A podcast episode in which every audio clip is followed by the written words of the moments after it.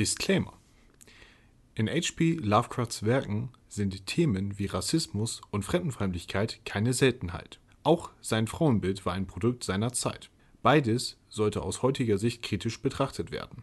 Auch wenn wir Lovecrafts Werke schätzen, verurteilen wir diese Sichtweise.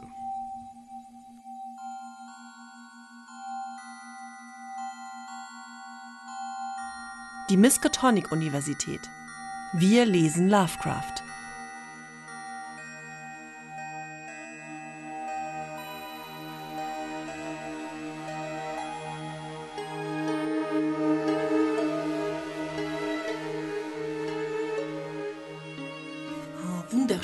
Guten Abend, Jens. Herzlich willkommen in der Bibliothek.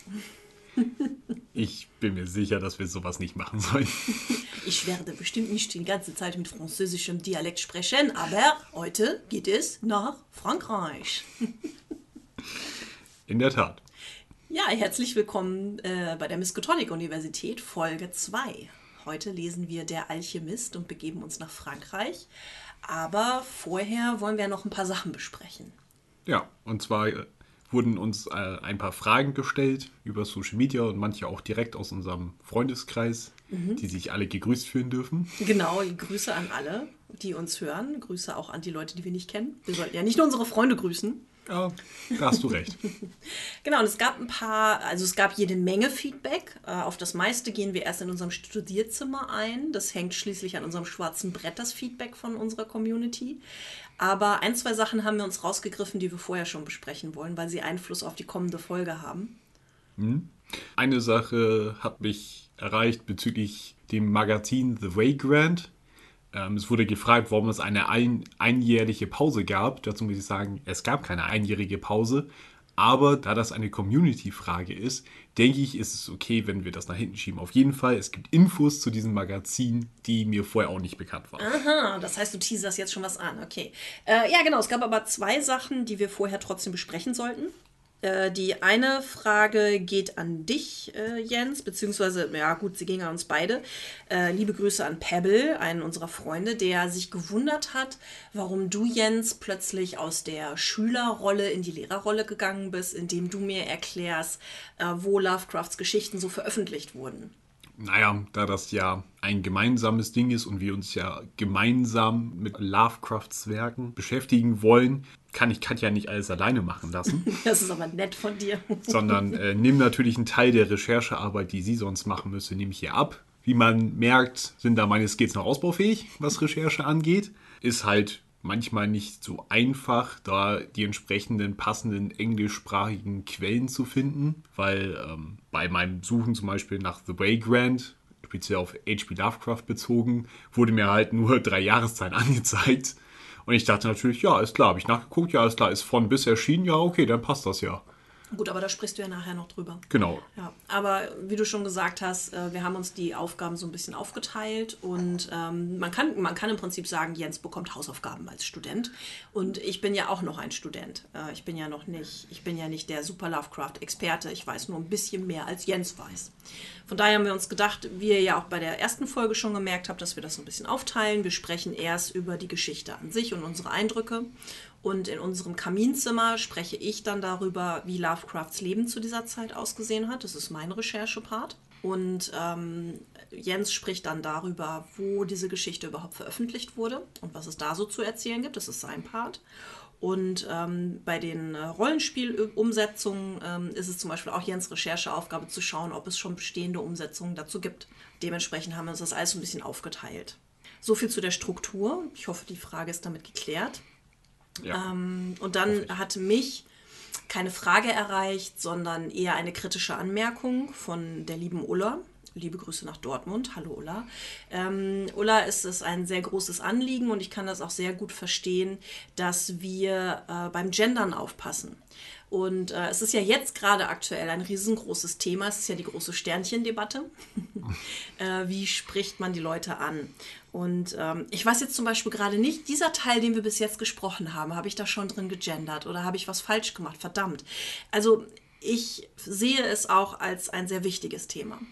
Klar, als Frau bin ich dadurch natürlich noch ein bisschen stärker betroffen. Ich erlebe auch immer wieder ungerechte Situationen oder auch Vorurteile. Und ähm, da wir ja ein öffentlicher Podcast sind und hier nicht in unseren vier Wänden nur zu zweit reden, sondern da ja auch eine gewisse Verantwortung haben, möchte ich versuchen, in unserem Podcast zu gendern.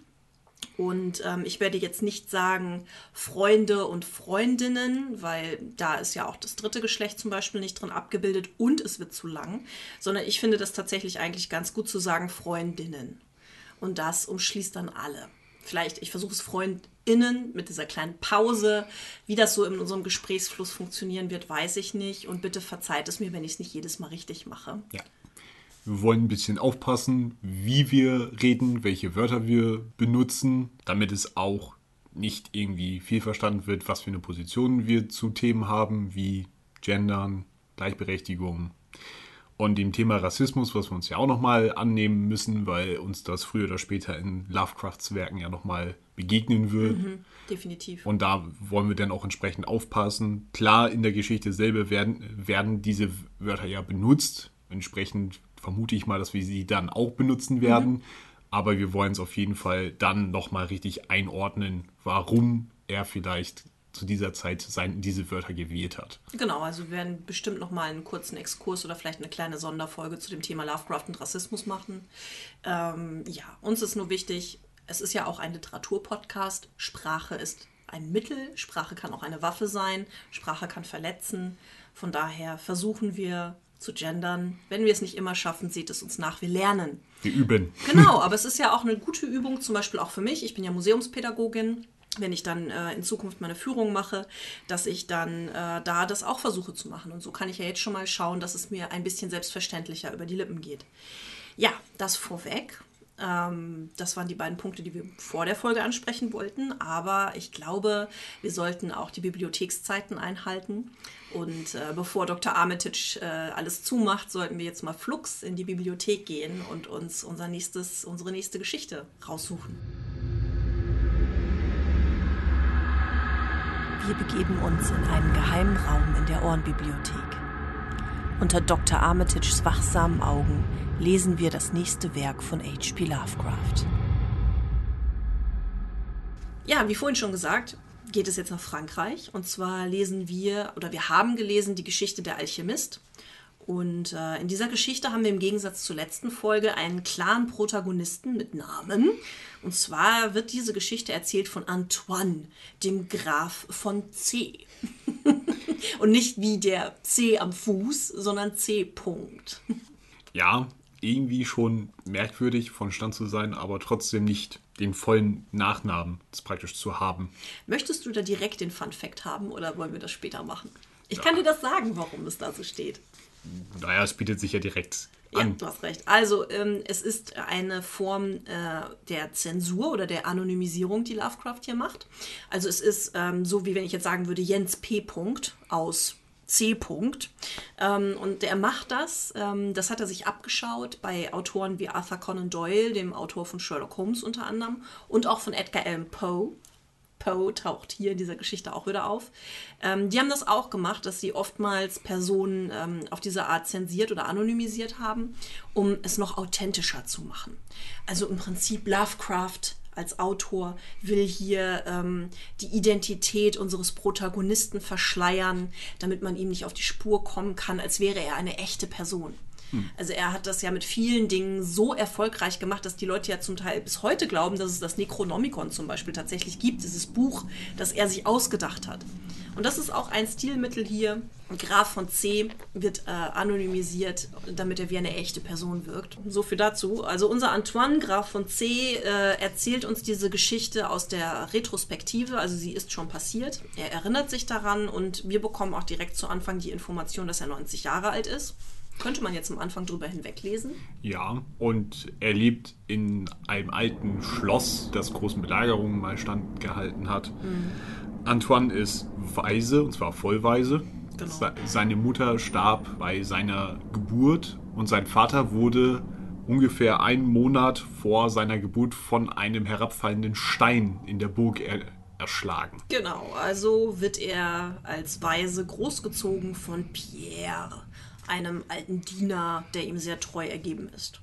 Ja, Pierre wird ähnlich wie in der letzten Geschichte unser Protagonist als sehr weise dargestellt. Ein Mann, der also viel weiß, aber auch schon etwas höheren Alters ist. Und äh, ja, er zieht Antoine auf, bringt ihm alles bei, was er beibringen soll mhm. und äh, sorgt an sich dafür auch, dass Antoine sich nicht mit Kindern aus der Umgebung anfreundet oder irgendwie auf eine örtliche Schule oder sowas gehen muss. Genau, also Pierre, Pierres Argument ist, dass er sich mit diesem äh, Pöbel äh, doch nicht äh, abgeben soll, wo er doch von so edler Abstammung ist. Und so verbringt unser Protagonist eine recht einsame Kindheit ohne Eltern, aber dafür mit sehr vielen alten Büchern, äh, wo man jetzt schon direkt eine Parallele zu Lovecraft ziehen könnte.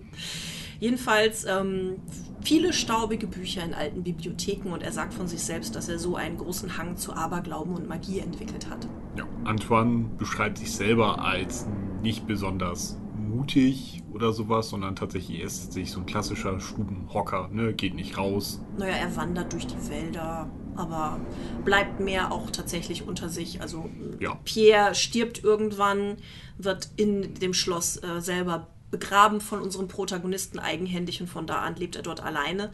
Aber vorher bekommt unser Protagonist ja ein Dokument von Pierre. Ja. Und zwar an Antoines 21. Geburtstag bekommt er ein Schriftstück, ein sehr altes, von Pierre überreicht. Mhm. Wie Antoine anmerkt, wird es seit Generationen von seiner Familie gepflegt und dort äh, wird ihm praktisch offenbart, dass seine Familie verflucht ist. Genau, und der Grund, warum er eigentlich nicht mit den Kindern spielen durfte, weil er diese Wahrheit nicht erfahren sollte, aber die er längst schon geahnt hat, weil Pierre immer mal wieder Andeutungen gemacht hat. Ja, Mhm. Und äh, alle Graphen von C werden nicht älter als 32 Jahre alt. Jawohl, und dann ereignet sich immer ein mysteriöser und schrecklicher Tod. Und das schon seit über 600 Jahren. Also dieser Fluch geht wohl bis ins 13. Jahrhundert zurück. Äh, und hier erfüllt Lovecraft deinen Wunsch vom letzten Mal, Jens. Ja, das fand ich, äh, das habe ich, ich habe es gelesen und gedacht von wegen so, jawohl. Ich hab's bekommen. Ja, also man könnte meinen, Lovecraft hört unseren Podcast und schreibt dann immer direkt die nächste Geschichte für uns, weil Jens sich beim letzten Mal ja gewünscht hat, ähm, dass es vielleicht mal einen anderen Schauplatz gibt oder eine andere Zeitlinie gibt, vielleicht ja sogar ins Mittelalter. Und hier gehen wir ins Mittelalter. Wir gehen ins 13. Jahrhundert, denn mm, ein großer Teil der Geschichte findet jetzt äh, in dieser Vergangenheit statt, in dem Antoine uns erzählt, was in diesem Dokument steht im Dokument steht die Geschichte des Familienfluchs. Ähm, ja, im 13. Jahrhundert, die Grafen von C scheinen so einer richtigen Hochphase zu sein. Ihre Burg gilt als uneinnehmbar, egal gegenüber feindlichen Fürsten oder Königen. Allem leistet sie Widerstand erfolgreich. Genau, es ist prachtvoll und noch lange nicht so verfallen wie heute.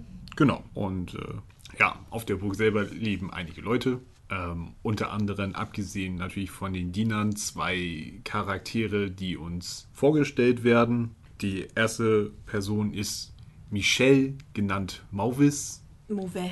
Ja, da kommt, das werden wir häufiger jetzt haben, denn ich hatte nie Fra äh, Französisch. Entsprechend mhm. werde ich äh, mein Möglichstes tun, aber ich werde auf jeden Fall das nicht so häufig schaffen, dass es vernünftig klingt. Bei Michelle bleiben. Ja. Ähm, was übersetzt der Böse heißen soll. Genau, Mauvais ist der Böse. Mhm. Dieser betreibt Studien in schwarzer Magie. Mhm. Ist natürlich entsprechend wenig angesehen auf dem Schloss. Und äh, er hat einen Sohn. Mhm, genau, das ist Charles, genannt Le Sorcier, der Zauberer. Ja, beide haben eine, eine enge Bindung zueinander. Ähm, selbst das wird von den anderen Bewohnern des Schlosses schon mit Argwohn gesehen, weil sie tatsächlich so eng zueinander sind. Man kann es sich aber gut vorstellen, weil sie ja am Rande der Gesellschaft leben müssen. Mhm. Zumindest ja, aufgrund so. ihrer Profession. Ne? Also, ja. ja. es wird schon mit Argwohn betrachtet, was sie da machen. Verbotene Praxis, Alchemie, schwarze Magie. Ja. ja. Oh ja, was, was auch noch wichtig ist, äh, dass man sich auch erzählt, dass der alte Michel angeblich jede Menge Kinder entführen soll. Auch ein Grund, warum man ihn sehr skeptisch betrachtet. Natürlich, obligatorisch. Ähm, irgendjemand entführt immer Kinder. Ja, genau. Ähm, der aktuelle Graf ist Graf Henri mhm. von C. Genau, Henri von C.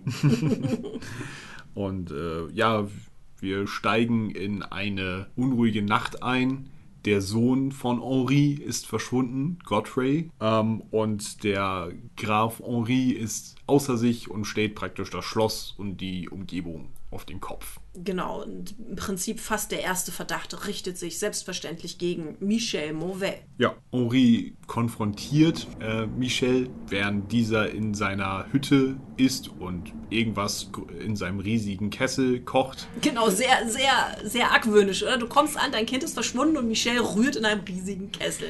Ja. Verdammt. Zu spät. Hat er nicht gesagt. das, das stimmt, aber es würde passen. Das stimmt. Auf jeden Fall, Henri konfrontiert ihn und es endet damit, dass äh, Michel erwürgt wird. Genau, Henri erwürgt ihn im Affekt und äh, er hört erst auf, als äh, Michel tot ist. Kurz darauf kommt die frohe Kunde, dass man Godfrey schlafend in einem Teil des Schlosses entdeckt hat. Der Junge sich also einfach nur im Schloss aufgehalten hat, ein bisschen vielleicht verlaufen hat und eingeschlafen ist. Ja, da ist Michel aber schon tot. Der Sohn von Michel kommt aus dem Wald zurück, was auch immer er da getrieben hat. Es wird ein Geheimnis bleiben. Und äh, er fragt einen Bauern, was denn dieses treiben soll. Genau, also die aufgeregte Dienerschaft rund um die Hütte erzählt ihm mehr als bereitwillig, was da gerade skandalöses passiert ist. Und Charles gerät in Rage. Kann man ja auch verstehen. Naja, seine einzige Bezugsperson ist gerade erwürgt worden. Da kann man das durchaus verstehen. Ja, noch, noch dazu äh, äh, völlig unberechtigt. Ne? Also ein großes Unrecht ist ihm da widerfahren. Ja. Und wie reagiert der gute Charles? Er, er verklagt ihn nicht. er geht nicht zu seinem Anwalt. Nee, das wäre auch etwas äh, schwierig. Ähm, er drängt sich zu Henri durch und äh, ich weiß gar nicht, packt, packt er ihn oder schreit Nee. er ihn nur an? Er schreit ihn nur an. Er schreit ihn nur an. Und zwar verflucht er ihn. Ja, wundervoll. In einem sehr schönen Reim. Zumindest ist es im Englischen ein Reim. Er hat, unser Übersetzer hat ihn eins zu eins übersetzt, sodass es kein Reim mehr ist. Ja, Zitat. Möge kein Edler deines mörderischen Stammes ein höheres Alter als du erreichen. Ja gut, dann äh, zitiere ich jetzt auch. Und zwar äh, das Englische, weil das ein sehr schöner Reim im Englischen ist. Also Lovecraft hat sich da wirklich Mühe gegeben. Noch dazu ist es das alte, äh, natürlich viktorianische Englisch, äh, was schon auch bei Shakespeare genutzt wurde. May ne'er a noble of thy murderous line survive to reach a greater age than thine. Sehr schön. Inklusive aller Apostrophe, die man sich nur wünschen kann. Ja, und er, er verflucht ihn aber nicht nur, dass niemand aus seinem Geschlecht mehr älter werden soll als er selbst, sondern Charles schleudert ihm ein Fläschchen mit einer klaren Flüssigkeit ins Gesicht. und Henri stürzt tot zu Boden. Ja, er gibt kein Laut mehr von sich, kein letzter Hauch, der seine Lunge verlässt, sondern er wird davon getroffen und ist tot. Genau. Ja, ähm, äh, Charles verschwindet daraufhin äh, im Wald und äh, ward von der aufgebrachten Dienerschaft und Bauernschaft, die ihn gesucht hat, nicht mehr gesehen. Und so begräbt man äh, den Grafen Henri, beklagt seinen Tod, aber macht sich keine weiteren großen Gedanken über diesen Fluch, der da ausgesprochen wurde. Genau, er gerät in Vergessenheit, bis Godfrey sein 32. Lebensjahr beginnt und auf der Jagd von einem Pfeil getötet wird. Ja, aber auch da erinnert sich niemand an den Fluch, sondern Godfrey wird beerdigt, beklagt, man macht weiter, vielleicht munkelt der eine oder andere, aber äh, in der Geschichte geht es dann damit weiter, dass erst als Godfreys Sohn dann tatsächlich tot in einem Feld gefunden wird, auch im Alter von gerade einmal 32, da gehen die Gerüchte los. Da erinnert man sich an diesen Fluch. Jetzt sind drei hintereinander im Alter von 32 gestorben. Oha. Ja. Und so setzt sich das fort bis zu Antoine. Genau, bis äh, zu unserem jetzigen Antoine, dem hier die Augen geöffnet wurden und der die Erkenntnis hat, ach herrje, so sind denn meine Tage wohl gezählt und mein Leben, das mir bis dahin gar nicht mal so viel bedeutet hat, wird mir jetzt plötzlich lieb und teuer. Ja, er hat nur noch elf Jahre, wie er jetzt weiß. Ja. Und äh, nun, jeder, jeder Tag ist ab sofort kostbar. Genau. Aber es ist auch ganz lustig. Also es gibt da ja eine Menge an Möglichkeiten, wie man auf so etwas reagieren könnte. Man könnte jetzt auch sagen, "Ah, ausschweifende Partys ab jetzt, nur noch Feste, Freude und Frauen. Aber nein, er, er macht fast ein bisschen weiter wie vorher. Er vergräbt sich noch tiefer in Büchern. studiert allerdings jetzt jede Menge schwarze Magie und Alchemie, um einen Weg zu finden, diesen Fluch zu brechen. Und Dämonologie. Dämonologie ja auch. Ja. Mhm, mhm. Was er da wohl alles getrieben hat. Vor allem mit was für Büchern. Ja, äh, was er auch beschließt, und zwar fast automatisch direkt, ist, dass er nicht heiraten will. Er will, dass dieser Fluch bei ihm endet, dass seine Linie mit ihm quasi ausstirbt, was ja auch sehr drastisch ist für einen Adeligen. Deswegen verbleibt er alleine ohne Pierre in diesem Schloss und vergräbt sich zunächst erstmal in seine Studien. Er stellt noch Nachforschungen zu Charles an, versucht herauszufinden, weil er selber auch noch nicht so komplett an den Fluch glauben will, versucht herauszufinden, ob Charles irgendwie Nachkommen. Nachkommen gezeugt hat, dass die irgendwie nach und nach die Grafen ermordet haben. Aber er konsultiert alle Quellen, die er finden kann und stellt fest, mit Charles ist seine Familienlinie da beendet. Ja, also schließt er damit dann die, die natürliche Möglichkeit aus und geht wieder in die magischen Studien zurück. Und äh, was ich ganz spannend finde, ist, über die Jahre hinweg macht er dann irgendwann sogar mit seinem Schicksal Frieden. Ähm, akzeptiert es fast mehr oder weniger und ähm, fängt in seinen letzten Jahren an, mehr das Schloss zu erkunden, überall hin, hindurch zu wandern äh, und diese Zeit des Alleineseins auch fast ein bisschen zu genießen. Ja, also Pierre lebt noch ungefähr bis Antoine 30 ist. Und von da an muss er praktisch seine letzten zwei Lebensjahre allein verbringen. Ja, aber was wir ja wissen von Anfang an ist, äh, das wurde uns ja direkt zu Beginn gesagt, dass Antoine diese Geschichte uns mit 90 erzählt. Also irgendwas muss ja passieren. Es kann nicht zu Ende sein. Und äh, kurz bevor er sein Sterbedatum erreicht, er führt sehr genau Buch darüber, wie alt er ist und versucht auch genau rauszurechnen, wann denn sein letztes Stündchen geschlagen hat. Er ist sich da relativ sicher und wirklich kurz bevor es soweit ist, ist er gerade dabei, einen sehr alten, den ältesten und verfallensten Turm des Schlosses zu erkunden. Relativ kurz nach den ersten Fluchtodesfällen ging das mit der Familie sowieso ein bisschen bergab. Ne, es wurden nach und nach Türme ausgegeben, das Schloss verfällt immer mehr bis praktisch den heutigen Zustand, wo es an sich eine Nur noch ein bewohnbarer Turm ein bewohnbarer Turm und an sich eine Ruine ist, wo sich auch anscheinend niemand irgendwie drum schert. Ja, naja, es gibt ja keine große Familie mehr und er wandert jetzt alleine durch dieses Schloss. Genau, erkundet eben just dann diesen sehr alten, verfallenen Turm. Von oben bis unten kann man sagen. Denn im Keller äh, kommt er an und entdeckt ganz tief unten im Keller plötzlich eine Falltür, die ihm vorher noch nicht so aufgefallen ist. Und die öffnet er und es kommen übel stinkende Schwaden hinaus. Und ähm, dann sieht er, dass es eine sehr tiefe Treppe hinabführt. Also im Keller geht es dann nochmal viel tiefer hinab. Ja. Der Gang selber ist, glaube ich, was hat er geschrieben? Sal Salpeter? Die Mauern waren Salpeter verkrustet. Genau, ja. Salpeter ver verkrustet, feucht Mhm. und so. Also alles in allem sehr unangenehm. Der Geruch wird, glaube ich, auch beschrieben. Ja, diese Pestschwadenhauch, der da erstmal aus der Falltür kam. Also er ist da erst runtergegangen, nachdem seine Fackel wieder ruhig und langsam brennt und er nicht mehr so irgendwelche Abgase oder abgestandene Luft hochkommt. Also scheinbar sehr lange niemand hier gewesen. Das ist so der Eindruck, der uns vermittelt wird. Es ist sehr verfallen, sehr alt, sehr dunkel, sehr tief. und ähm, er geht diese sehr lange Treppe hinab und kommt in einem sehr langen Gang an. Ja, am Ende des Gangs ist eine große, schwere Eichentür.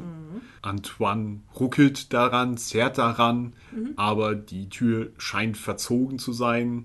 Lässt sich nicht öffnen. Auf jeden Fall lässt sie sich nicht öffnen. Ja.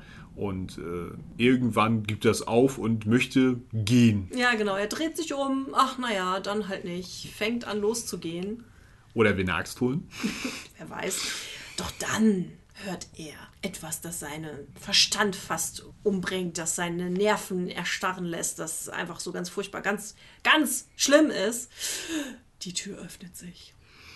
Und eine menschliche Gestalt taucht auf in sehr alte Kleidung gehüllt, im Sinne vom, auch vom Stil her, trägt eine lederne Kappe, ich weiß gar nicht, eine Schürze, ein romartiges Gewand. Ja, ich glaube, es stand nur schwere Gewänder. Schwere ja, Gewänder, Genau. ja. Schwere, große, weite Gewänder. Die Gestalt selber ist fast zu klein und zu schmal für diese Gewänder. Also sie wird sehr ausführlich tatsächlich beschrieben, damit man ein genaues Bild von dem Gegenüber hat. Äh, sehr plastisch. Mir ist vor allem aufgefallen, also wie gesagt, sehr alt und knöchrig. Und äh, wie bei unserer letzten Folge bei dem Tier in der Höhle wieder diese besonderen Augen. Besonders schwarze Augen, besonders weise Augen, aber gleichzeitig auch sehr hasserfüllte, heimtückische Augen. Also er hatte eine sehr große Fixierung darauf, Augen zu beschreiben. Und dieser Mann beginnt in einem alten Latein, Mhm. welches Antoine durch seine Studien selber beherrscht. Ansonsten wäre er wahrscheinlich mit Schullatein, wäre er wahrscheinlich aufgeschmissen gewesen. Wenn man überlegt, was so dieses Mönchslatein so zu der Zeit war, was ja ein ziemliches Wirr war. Ja, und es gab ja auch verschiedene. Ne? Also er schreibt ja hier auch, dass es eher das Latein ist, das damals so die Menschen benutzt haben. Ne? Ja. Ja. Genau, aber er versteht ihn Gott sei Dank. Und äh, diese Person, die dort steht, berichtet von allen möglichen Dingen, aber vor allem erzählt sie von dem Fluch von Michel Mauvais und diesem Unrecht, das ihm geschehen ist. Und äh, berichtet auch, dass alle Erben des Titels nicht übernatürlich gestorben sind, sondern alle getötet wurden. Von Charles Le Sorcier. Genau. Er hat Godfrey auf der Jagd selber mit einem Pfeil erschossen. Ja. Und hat Godfreys Sohn Robert, wie auch immer er ihn erreicht hat, auf jeden Fall auf dem Feld, wo er gefunden wurde, dazu gezwungen, Gift zu trinken. ja, das war bestimmt auch eine ganz tolle Szene. Ja, es, es ist uns leider nicht geschildert worden. Das wäre, glaube ich, sehr makaber gewesen, wie Ja, ich das abgelaufen auch. ist. Ja. ja, genau. Also er berichtet erst in allen Facetten, dass ähm, eben äh, Charles äh, diese Titelträger getötet hat, um dann aber abzuschweifen und in sich in alchemistischen Beschreibungen zu ergehen und zu berichten, dass Michel und Charles ja es geschafft hätten, das Elixier des ewigen Lebens zu brauen. Und er geht sich da in allen möglichen alchemistischen Formeln und äh, unser Erzähler beschreibt, dass darüber auch fast dieser heimtückische Glanz in seinen Augen verschwunden wäre. Aber dann kehrt er wieder zurück, dieser heimtückische Blick. Was wir nicht vergessen dürfen, natürlich hat Lovecraft alles, was so gängig alchemistisch ist. Er hat natürlich auch noch den Stein der Weisen erschaffen und genutzt. Richtig. Genau. Und äh, wir kriegen auch noch einen Hinweis später darauf, dass er auch Gold herstellen konnte. Ja, ähm, Stein der Weisen, alchemistisches Klischee, check. Elixier des ewigen Lebens, check. Schön. genau. Also er hat das Gängige hat er abgearbeitet. Ja, genau. Und wie gesagt, nach diesem großen Palaver über all diese Errungenschaften, auf die er sehr stolz zu sein scheint, äh, wendet er sich aber wieder unserem Antoine zu. Und Antoine, der bis jetzt von Furcht und Erstaunen gefesselt einfach dastand, wirft seine Fackel auf den Mann. Ja, weil sein Leben plötzlich von diesem Mann bedroht wird. Ne? Also er schwafelt nicht mehr nur über alchemistisches Zeug, sondern er zieht eine Fiole aus seinem Ärmel und will sie auf unseren Antoine schmeißen. Ja. Offensichtlich will er ihn töten. Ja, vielleicht ein kleines Fläschchen mit einer klaren Flüssigkeit. Ja, wahrscheinlich. Auf jeden Fall Antoine, ein zielsicherer Werfer Ja, schmeißt die Fackel. und äh, steckt diesen Mann tatsächlich in Brand. Ja. Dieser Mann fängt an zu kreischen.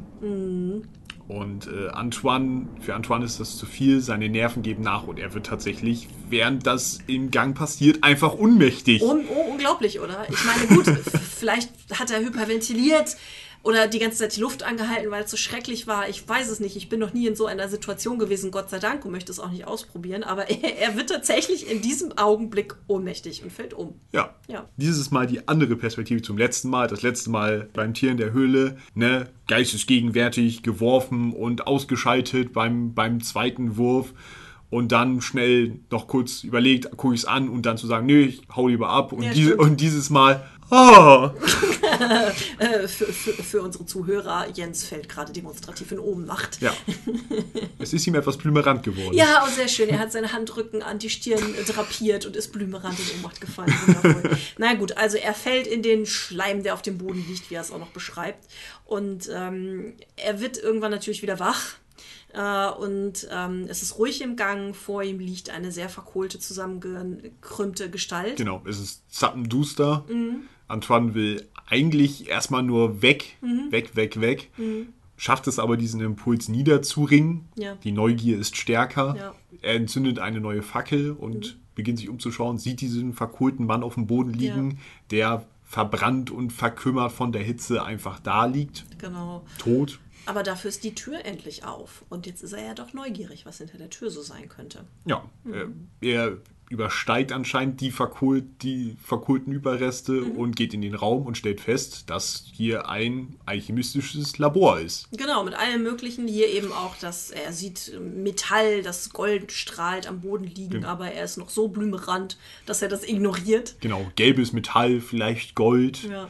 Aber Gold scheint für ihn keinen Wert zu haben, denn er ignoriert es eigentlich, abgesehen davon, dass er es erwähnt. Ich hab, musste auch in dem Moment denken, okay, komplett verarmte Familie, alles verfällt, aber scheiß aufs Gold. Aber gut, er sagt, er sagt ja selber, er ignoriert es, weil er in diesem Moment nicht in der Verfassung dafür ist. Ähm, aber er findet auch einen Ausgang nach draußen in ähm, diese äh, Klüfte, die sich in dem Berg, auf dem das Schloss ist, befinden. Genau. Und Eine- erkennt, ah, okay, von hier ist er also reingekommen. Hier gibt es also einen Zugang zum Schloss. Genau, es gibt irgendwie eine Schlucht in den, im Wald, Mhm. Ja. wo dieser Gang dann wo enden soll. Ja. Vielleicht ist es der alte Fluchttunnel der Familie gewesen. Gut war, möglich, war ja. Mhm, ja durchaus gängig sowas, aber Ja, warum nicht? Also ähm, Fluchttunnel macht ja Sinn, gerade auch bei Belagerungen, um vielleicht dann zum Beispiel die Versorgungslinie zu gewährleisten. Gibt sowas ja auch manchmal. Jedenfalls, okay, so versteht er, so ist er also hier ungesehen reingekommen, hat sich hier dieses Alchemielabor eingerichtet und na gut, ne, ihm geht's halt immer noch nicht so gut nach diesem ganzen Schreck und dieser Strapaze. Er will eigentlich wieder gehen, klettert wieder zurück über die Gestalt und hört aber einen Laut von ihr und stellt fest, hoppla, der ist doch noch nicht tot. ja, Ja. Überraschung. Wieder einmal ist äh, jemand nicht tot, der tot scheint. Ja, genau, wieder ein Aufbäumen, wie Ja. in der letzten Geschichte. Und in dem schwarzen Gesicht öffnen sich noch viel schwärzere Augen. Und äh, die Gestalt, ähm, ja, schreit ihm die Wahrheit ins Gesicht, kann man sagen. Naja, erstmal murmelte er erstmal unverständlich vor sich hin Hm. und äh, Antoine versteht nur Charles, äh, Fluch. Mauvis, Fluch Hm. ja. und äh, Antoine kann sich keinen kein Reim draus machen und er scheint diesen Mann so unfassbar Ja, zu stimmt. frustrieren, dass er, dass er, dass er Antoine als dumm bezeichnet, ja, von ja. wegen so, kapierst du es nicht? Und Du dann, Narr. Du Narr! Und dann kommt praktisch der große Enddialog, Ja, beziehungsweise Monolog. Es Ja, ist kein ja. Dialog, weil Antoine ist ab hier abgemeldet. Ja. Stimmt. ja. Großfinale. Die Frage ist, willst du, willst du es direkt vorlesen? Kann ich tun. Habe ich ja beim letzten Mal auch schon mal gemacht. Ähm, weil auch hier haben wir wieder so einen schönen spektakulären Schlusssatz. Schauen wir mal, ob da auch wieder drei Ausrufezeichen sind. Nein, diesmal ist nur ein Ausrufzeichen am Ende, aber dazwischen jede Menge. Naja, er hat in der englischen Version mit seinen ganzen Apostrophs genug Zeichen gemacht, da konnte er sich die drei Ausrufezeichen am Ende sparen. Naja, naja jedenfalls, äh, Narr, kreischt er. Errätst du mein Geheimnis nicht? Hast du kein Hirn, um zu erkennen, welcher Wille über sechs lange Jahrhunderte hinweg den schrecklichen Fluch auf deinem Geschlecht erfüllt hat? Habe ich dir nicht von dem großen Elixier des ewigen Lebens erzählt? Weißt du denn nicht, wer das Rätsel der Alchemie löste? Ich sag's dir, ich war's. Ich, Ausrufzeichen. Ich, Ausrufzeichen. Ich habe sechs Jahrhunderte lang gelebt, um meine Rache zu vollziehen, denn ich bin Charles Le Sorcier, Ausrufzeichen. Ja. Dann, dann, dann. Es ist wieder wie das Tier in der Höhle, denn es war ein Mensch, Ausrufzeichen. Genau. Also, echt mal, Antoine, du Vollpfosten, dass du das nicht gemerkt hast. Ach so, ja, Ja. ja. Komisch, ne? Dabei hat er an sich Alchemie studiert. Ja. Vielleicht, eigentlich hätte ihm ja, okay, ob er es dran Elixier des glaubt. ewigen Lebens. Ja, okay, aber grundsätzlich von wegen so, wer ist der Penner, der unten in meinem Schloss wohnt? er hat keine Miete gezahlt, so viel ist sicher. Ja. Sonst hätte man wenigstens noch einen, einen zweiten Turm vielleicht instand setzen können. Bei dem ganzen Gold, was da unten war, wahrscheinlich schon. Ja, genau, aber das, äh, so endet die Geschichte tatsächlich. Wie gesagt, ähnlich wie das Tier in der Höhle mit so einem dramatischen Schlusssatz. Und ähm, ich würde vorschlagen, Jens, mir ist die Kehle ein bisschen trocken geworden, gerade auch jetzt über das letzte Vorlesen. Hier wollen wir ins, Stu Nein, ins Studierzimmer. Nein, wir gehen ins Kaminzimmer? Ja, wir gehen ins Kaminzimmer. Ja, genau. Ja, ich übe noch. Genau, lass uns doch mal äh, das Buch zu Dr. Armitage zurückbringen, damit er es wieder wohl verschließt, damit Charles da nicht aus Versehen herausschlüpfen kann, um hier Unheil zu treiben. Gehen wir ins Kaminzimmer. Wir begeben uns in unser gemütliches Kaminzimmer. Nach dieser kräftezehrenden und vielleicht auch verstörenden Reise durch ein weiteres Werk von H.P. Lovecraft tauschen wir unsere Eindrücke bei einer Tasse Tee aus. So, dann reich mir doch mal deine Tasse. Jens, my dear, es ist wieder mal Teezeit. Gerade heute, wir sind ja jetzt nicht im verregneten Arkham, wir sind gerade im sehr tief verschneiten Arkham. Das ist doch ein schönes heißes Tässchen Tee, genau das Richtige. Können die Uni ruhig mal ein bisschen renovieren, das ist, zieht hier echt wie Hechtsuppe. Deswegen sitzen wir ja auch direkt an unserem Kaminfeuer und trinken den heißen Tee. So, jetzt haben wir ja die Geschichte nochmal Revue passieren lassen. Ähm, all diese dramatischen Ereignisse. Und ähm, wir haben jetzt schon über das ein oder andere direkt in der Geschichte gesprochen, zum Beispiel über die Anonymisierung der Graf von C. Und ähm, ja, haben auch schon über das Tier in der Höhle gesprochen, über ein paar Ähnlichkeiten. Ähm, was mir jetzt auch als Ähnlichkeit wieder aufgefallen ist, ähm, war, dass man ja schon ziemlich früh wieder erahnt, dass hinter dem Fluch äh, der Familie eigentlich Charles steckt und der das irgendwie geschafft hat, unsterblich zu werden oder eben sehr langlebig zu werden, aber Lovecraft es wieder als das große Geheimnis darstellt, hinter das man kommen soll. Oder ist es dir nicht so gegangen? Ich fand eigentlich, er hat es eigentlich ganz gut gemacht. Also er hat zuerst praktisch diese Möglichkeit in diesem mittelalterlichen Teil relativ gut aufgefahren, von mir so als klar, groß, Magie, mit dem Fluch und so weiter. Fand ich, hat das gut aufgebaut. Dann hat er es praktisch nochmal bekräftigt mit Antoines Recherchen dazu. Charles hat keine Nachkommen, mhm. wie wir jetzt wissen. Mhm. Braucht er auch, auch keine, um das alles zu bewerkstelligen. Und dann es war halt so der Moment, wo ich dachte, okay, ja, da scheint ja tatsächlich irgendwas zu sein. Zumindest war es bei mir so, dass ich schon dachte, okay, dann ist es halt was Übernatürliches. Natürlich mit dem Mythos-Wissen so im Hinterkopf, dass es halt bei Lovecraft so was Übernatürliches gibt. Aber letztendlich hat es nichts mit dem Mythos zu tun. Nee, es ist tatsächlich wieder es keine Kreaturen aus dem All, keine großen Alten, sondern einen, einen menschlichen Magier quasi. Aber er hat jetzt hier schon gezeigt, es gibt etwas Übernatürliches. Ja. Also er macht hier die Magie auf. In unserer ersten Geschichte war das ja tatsächlich noch nicht der Fall. Aber es war halt wieder so dieses, okay, ähm, äh, die Tür geht auf und es steht eine Gestalt im Türrahmen und es ist eigentlich klar, es ist Charles. Also für mich war das klar. Ja, da in dem Moment also, schon, als die Person aufgetaucht ist, das schon. Mhm.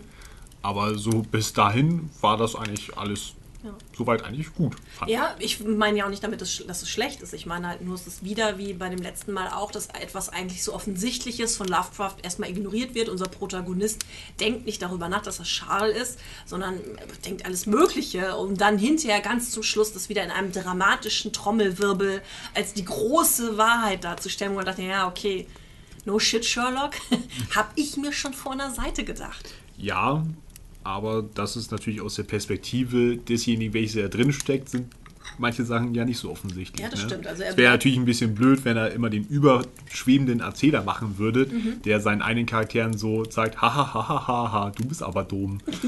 Obwohl er ihn selber so dumm schreibt. Doch, ja, das ist, äh, ist, ist, ein guter Einwand von dir, dass er wirklich ganz stark in der Perspektive des Erzählers bleibt. Ähm, was er ja sowieso ganz stark in dieser Geschichte auch macht, um die Stimmung aufzubauen. Also wieder kriegen wir kein Bild von Antoine. Wir wissen nicht, wie er aussieht. Keine Ahnung. Wir, wir, wissen nur sehr gut, wie die Situation ist, in der er lebt. Genau. Und wie die Landschaft um ihn herum ja. ist, weil der erste Absatz ist wie der Landschaftsbeschreibung. Genau, also das ist, was ich meine. Also er, er fixiert sich ja sehr stark auf die Atmosphäre auf der einen Seite durch die starken Beschreibungen. Ne? Also wir bekommen detaillierteste Beschreibungen, wie das Schloss beschaffen ist, wie, wie es riecht, äh, wie verfallen es ist, wie die Landschaft drumherum aussieht. Und wir bekommen ganz detaillierte Beschreibungen, wie sich unser Erzähler fühlt damit wir uns wirklich quasi in seinen Kopf hineinversetzen können. Und das finde ich ganz spannend, dass er aber nicht beschreibt, wie unser, unsere Figur aussieht. Hm. Und dadurch kann man sich wahrscheinlich noch stärker mit ihm identifizieren. Und da macht es ja absolut Sinn, so wie du gesagt hast, dass er dann auch die Geschichte so schreibt, wie Antoine sie denken würde. Dass er nicht von vornherein drauf kommt, dass diese Gestalt da im Türrahmen der Alchemist ist. Naja, und er nicht alle Fantasy-Filme von 1990 bis heute irgendwie, wo das mal eventuell vorgekommen sein könnte. Auch wenn es schon relativ offensichtlich ist, dann mhm. zu dem Zeitpunkt, wo Charles auftaucht. Aber so in der Perspektive als Mensch, der okay, ja, ist klar, ein Fluch rafft meine Familie dahin, zu sagen, okay, es gibt ja sowas, aber tatsächlich zu glauben, dass die Person, die da gerade steht, halt kein Landstreicher ist, sondern tatsächlich Charles, der Zauberer. Mhm. Ist nicht gar, gar nicht mal so naheliegend, zumal er ja auch sich unglaublich erschreckt hat. Ja. Was ja auch nochmal vielleicht das absolut logische, abstrakte Denken ein wenig hindert. Nicht so wie bei unserem Protagonisten in der Höhle, der ja völlig abgeklärt über seine lebensbedrohliche Situation nachgedacht hat, ist er hier in dieser Schreckenssituation auch erstmal völlig überfordert.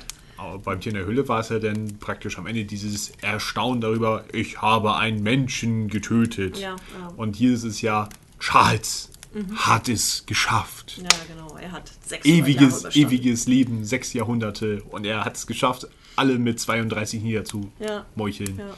Was ich auch ganz toll fand, das ist mir erst ganz zum Schluss aufgefallen. Ich weiß nicht, ob dir das auch aufgefallen ist.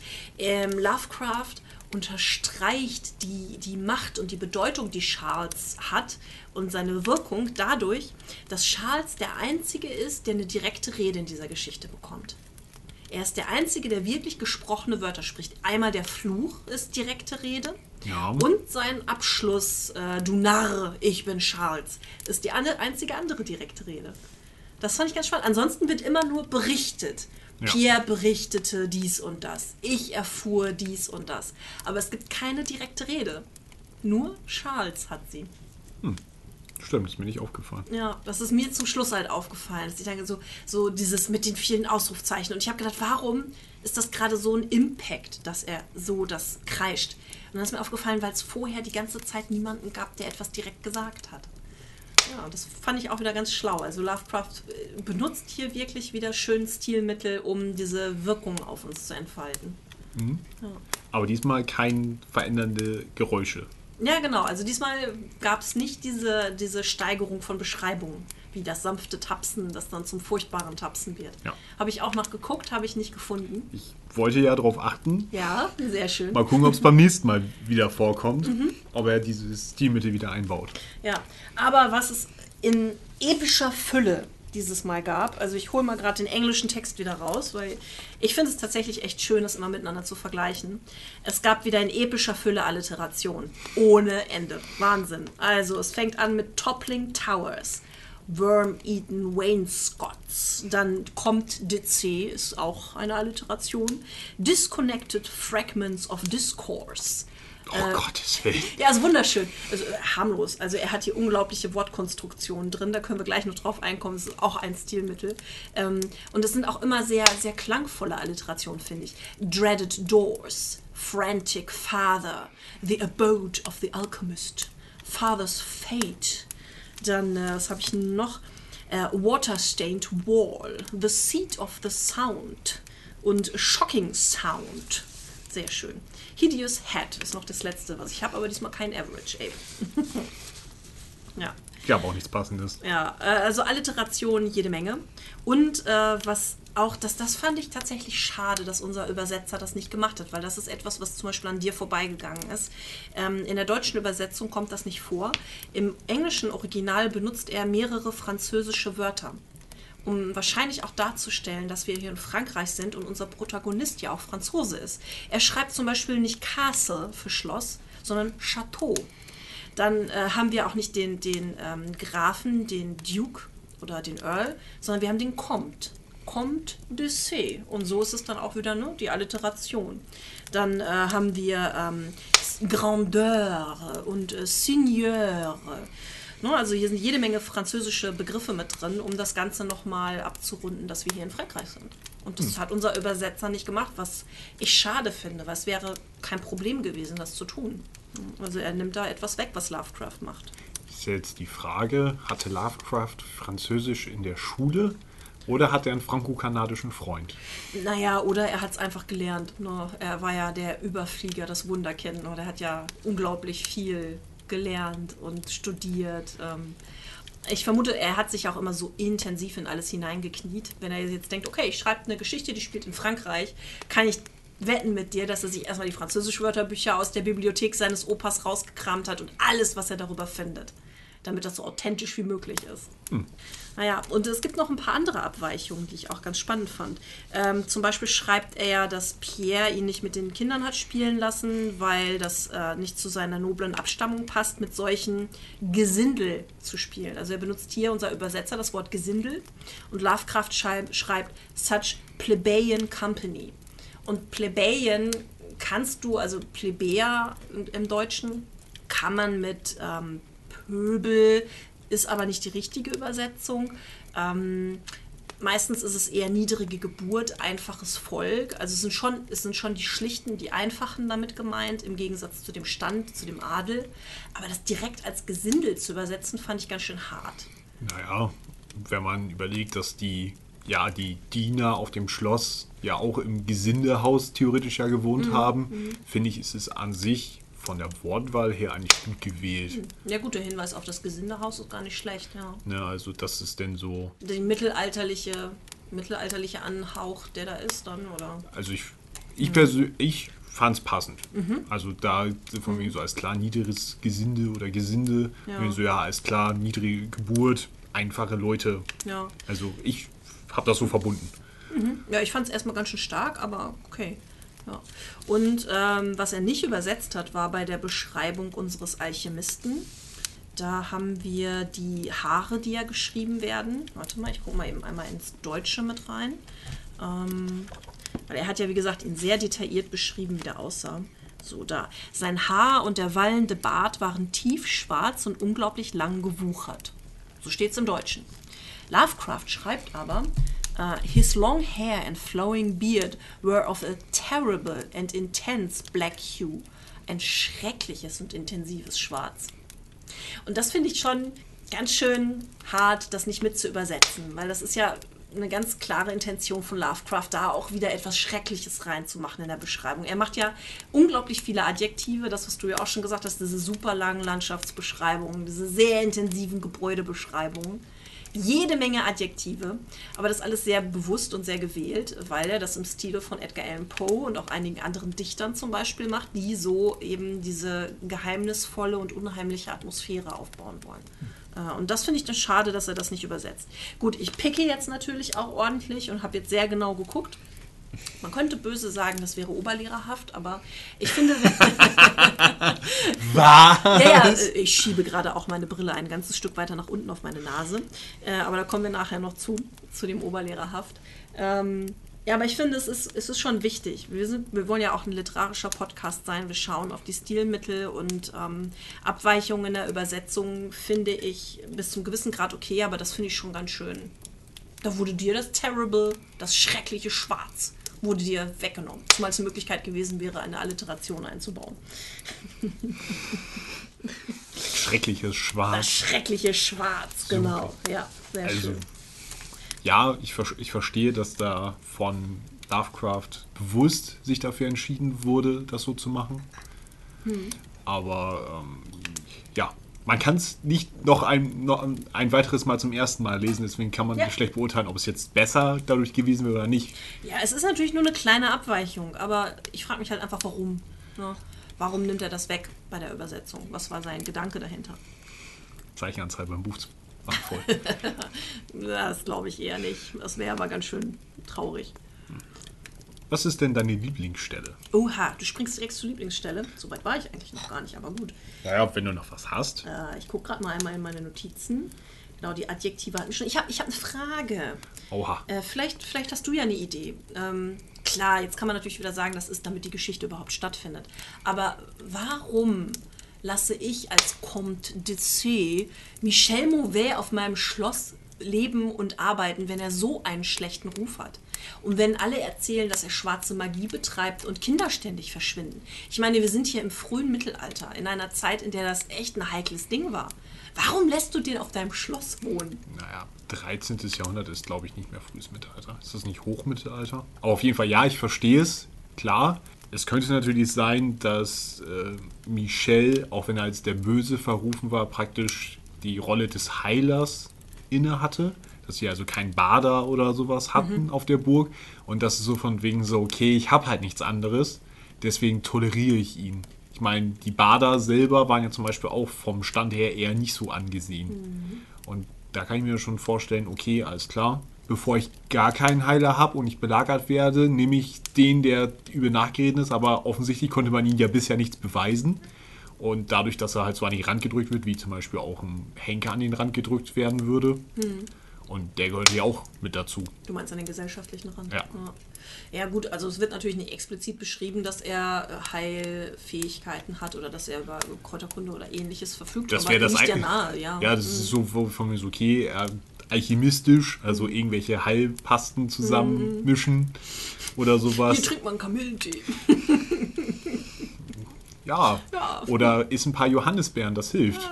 Ja, o- oder, oder Michel Mauvais hat dem Grafen heimlich versprochen, du, das mit dem Gold, das kriege ich schon noch hin und dann bist du hier stinkereich. So, so wie der Sachsenfürst mit dem Porzellan, was aus Versehen, der auch einen Alchemist bezahlt hatte, der ihm Gold herstellen sollte und dabei dann auf Porzellan die Rezeptur gestoßen ist. Ja, interessant. Irgendwie so in der Richtung. Spannend. Naja, oder hier, ne, ewiges Leben ist ja auch ein ganz netter Anreiz. Ja. Hat ne? er ja eh dran gearbeitet. Henri, der ewige Comte Français. Ja, genau, Henri, der, der, der Langlebige. Ja. ja. ja, gut, aber das war noch eine Frage, etwas, was mich stutzig hat werden lassen. Äh, warum lebt er überhaupt auf dem Schloss?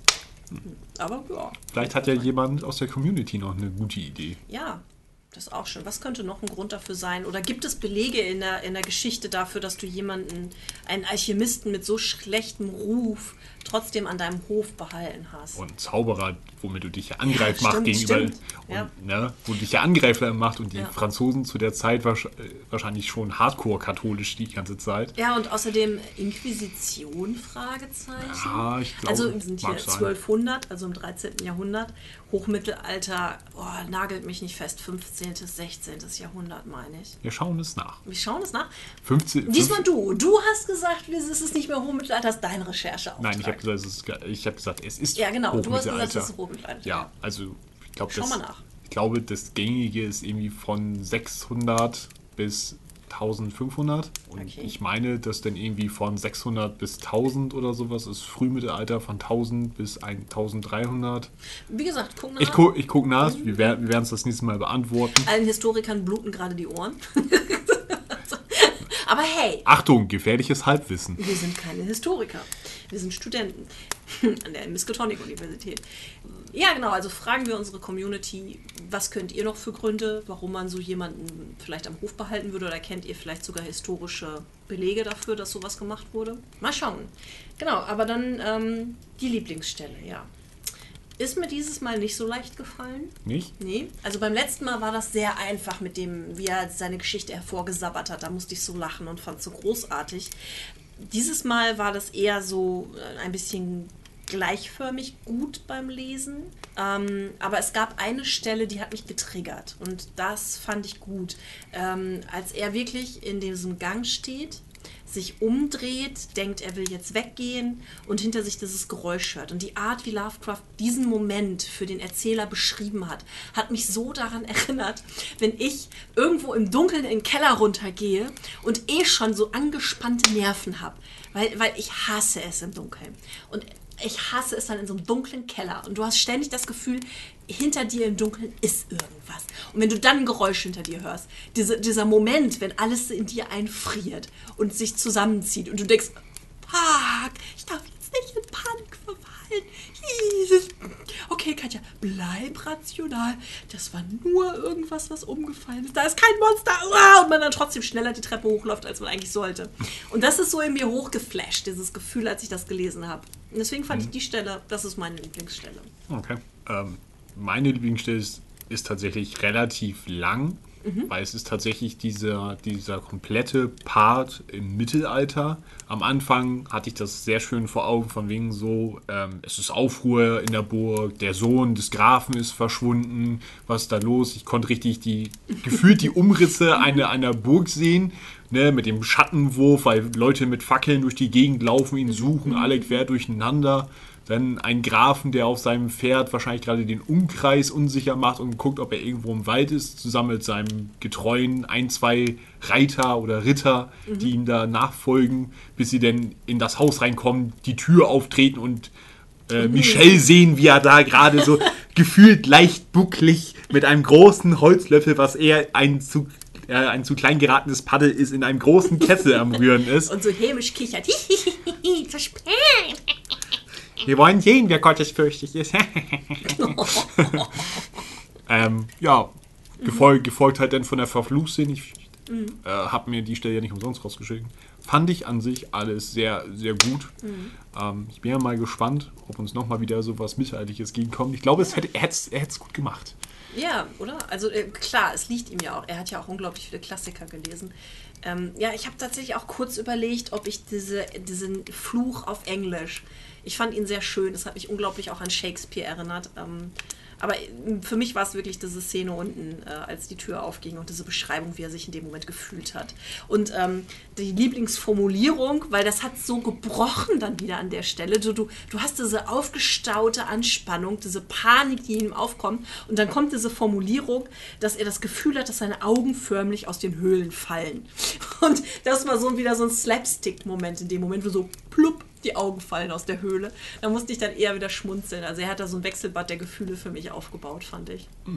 Ähm, aber was ich ja jetzt ganz spannend finde, ähm, du hast jetzt das Mittelalter bekommen, du hast einen Schauplatzwechsel bekommen. äh, wie viele grünschleimige Tentakel gibst du dieser Geschichte denn jetzt?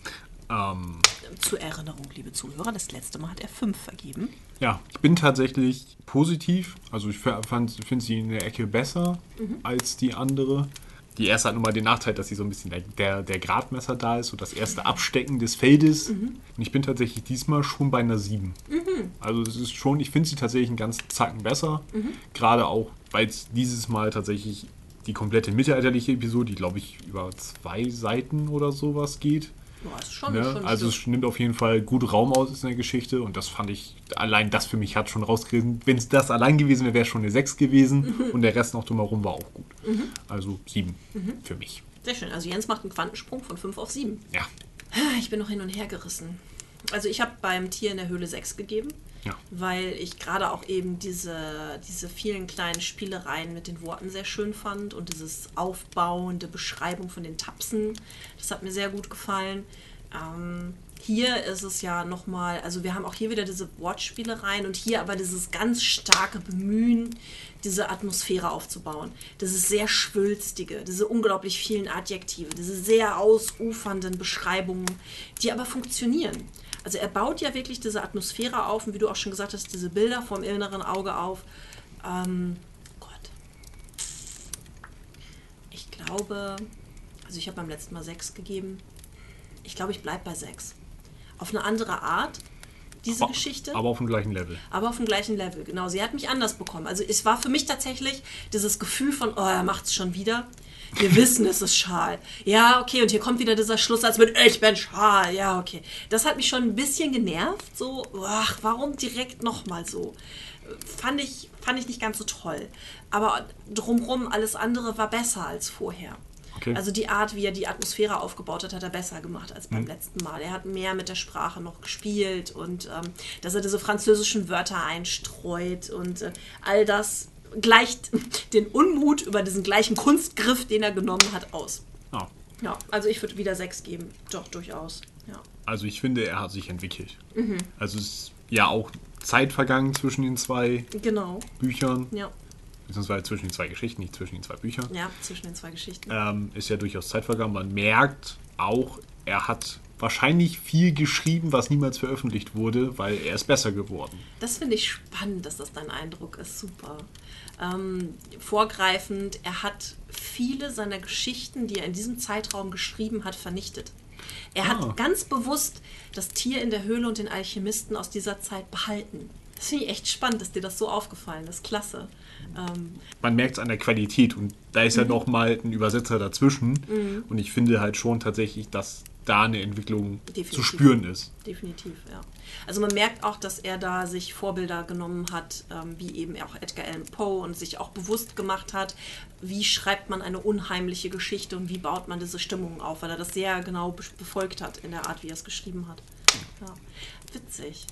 Ja, ähm, Genau, damit gehen wir im Prinzip schon über in, die, in meine Aufgabe. Ich setze meine Brille wieder auf und schiebe sie ein bisschen weiter nach unten. Wie hat Lovecrafts Leben in dieser Zeit ausgesehen? Ähm, und zwar ist unsere Geschichte ja im Jahre 1908 geschrieben worden. Äh, zum Vergleich, das Tier in der Höhle war 1905, also es liegen drei Jahre zwischen diesen beiden Geschichten. Und ähm, wir, wir, wissen nicht, in welchem Monat er das, äh, den Alchemisten geschrieben hat, von daher ist er entweder 17 oder 18. Aber er ist ein stattlicher Jugendlicher. Damals schon eher fast ein junger Erwachsener. Und ähm, er hat eine echt harte Zeit. Also, äh, wir haben ja schon beim letzten Mal festgestellt, dass sein Großvater kurz bevor er das Tier in der Höhle geschrieben hat, gestorben ist. Und sein Großvater war ja seine wichtigste Bezugsperson, Grandpa Whipple. Und ähm, wir, wir wissen, dass er von 1904 bis 1913 eine echt düstere Zeit hatte. Und ähm, 1908, als er diese Geschichte hier geschrieben hat, erleidet er seinen ersten wirklich schweren Nervenzusammenbruch. Und das führt dazu, dass er die Highschool in diesem Jahr nicht beenden kann. Und damit hat er keinen Schulabschluss, was ihn Zeit seines Lebens sowohl schmerzt als auch beschämt und dazu führt, dass er nicht, wie er eigentlich möchte, studieren kann. Also ein wirkliches Schicksalsjahr, kann man hier nochmal wieder sagen, ist dieses Jahr 1908, okay. was einen starken Einfluss auf sein ganzes restliches Leben haben wird. Hm. Er konnte den nie nachmachen? Habe ich mich auch gefragt. Gab es damals nicht nicht die Möglichkeit vielleicht zu? Scheint so. Ne? Also ich habe mir auch gedacht, okay, du möchtest studieren, das ist für dich so furchtbar. Aber gut, es heißt ja auch, also er hat diesen schweren Nervenzusammenbruch. Das ist ja auch nicht nach ein paar Wochen weg. Also ihm geht es wirklich schlecht in dieser Zeit. Zum Beispiel haben wir von 1908, von diesem Zeitpunkt an bis 1913, also fünf Jahre später, wissen wir fast nichts aus seinem Leben. Es ist so eine Blank Face, in der man aus Lovecrafts Leben fast gar nichts weiß. Und irgendwann kannst du dann wahrscheinlich auch deinen Highschool-Abschluss nicht nochmal nachholen. Also sowas wie Abendschulen wie heute wird es da wahrscheinlich nicht gegeben haben. Und ähm, so wird er Zeit seines Lebens sehr bereuen, dass er nicht studieren kann, was ja eigentlich sein Wunsch gewesen ist was ja auch die Frage gewesen wäre, hätte sich die Familie das überhaupt leisten können, ihn studieren zu schicken? Hm, das ist auch eine gute Frage, weil was ja beim letzten Mal schon angeklungen ist, nach dem Tod des Großvaters geraten sie in eine immer größere finanzielle Schieflage. Haus verkaufen, müssen in eine Pension ziehen. Genau, also die Pension ist eigentlich auch ein schönes kleines Häuschen. So ist es nicht. Aber ah, es ist nicht das, was Lovecraft gewohnt war. Sein Geburtshaus mit der großen Bibliothek, mit ordentlich Garten drumherum, mit viel Platz. Also er, er, hat ja immerhin hier in dieser Pension genug, genug Platz, dass ihm seine Mutter ein Alchemielabor, also ein Chemielabor einrichtet. Das schon. Aber ähm, genau, also er beendet hier nicht die Schule, er hat diesen schweren Nervenzusammenbruch und die nächsten Jahre geht es ihm auch nicht wirklich gut. Und wir erfahren erst so ab 1913, 14 wieder mehr aus seinem Leben. Hm. Was aber auch ganz interessant ist von dem Tier in der Höhle bis heute, ist ja auch einiges passiert. Und ähm, dieses Bild von ihm als der totale Außenseiter, der immer nur zu Hause hockt, ist so eigentlich gar nicht richtig. Also er ist ja auch zur Schule gegangen und er hat tatsächlich sogar Freunde gehabt. Stelle es sich vor, die Monroe-Brüder, mit denen war er befreundet. Mit denen hat er auch alles Mögliche unternommen. Also er hatte auch so Projekte. Sie haben zum Beispiel für, eine, für ein Planetarium, für eine Sternwarte gearbeitet. Lovecraft war ja schon von Anfang an immer von den Sternen sehr fasziniert. Es spiegelt sich ja sehr stark später in seinen Geschichten wieder. Und äh, was ich unglaublich süß fand, sie haben mit 13 Jahren eine Detektei gegründet die Providence Detective Agency und sind wirklich mit Handschellen und so einer Metallbadge, mit so einer Metallmarke durch die Gegend gelaufen und haben versucht, Fälle zu lösen. Ich musste so an die drei Fragezeichen denken. Großartig. Es ist unglaublich niedlich. Also, sie haben es sehr ernst genommen, weil Lovecraft eben auch zum Beispiel Sherlock Holmes die Geschichten verschlungen hat. Hm. Und ähm, das fand ich klasse. Also, er hat mehr unternommen, als man meinen sollte, auch mit anderen Jungs in seinem Alter. Ich muss hier auch noch etwas korrigieren vom letzten Mal, beziehungsweise noch mal so ein bisschen in Relation stellen. Ich habe ja beim letzten Mal erzählt, dass seine Mutter ihn gerne in Mädchenkleidung gesteckt hat und ihm Locken gedreht hat und dass er das so furchtbar fand. Es gibt aber auch eine Theorie beziehungsweise eine Interpretationsmöglichkeit dieses Umstands. Also er wurde in solche Kleidung gesteckt und ihm wurden Locken gedreht. Es gibt Fotos.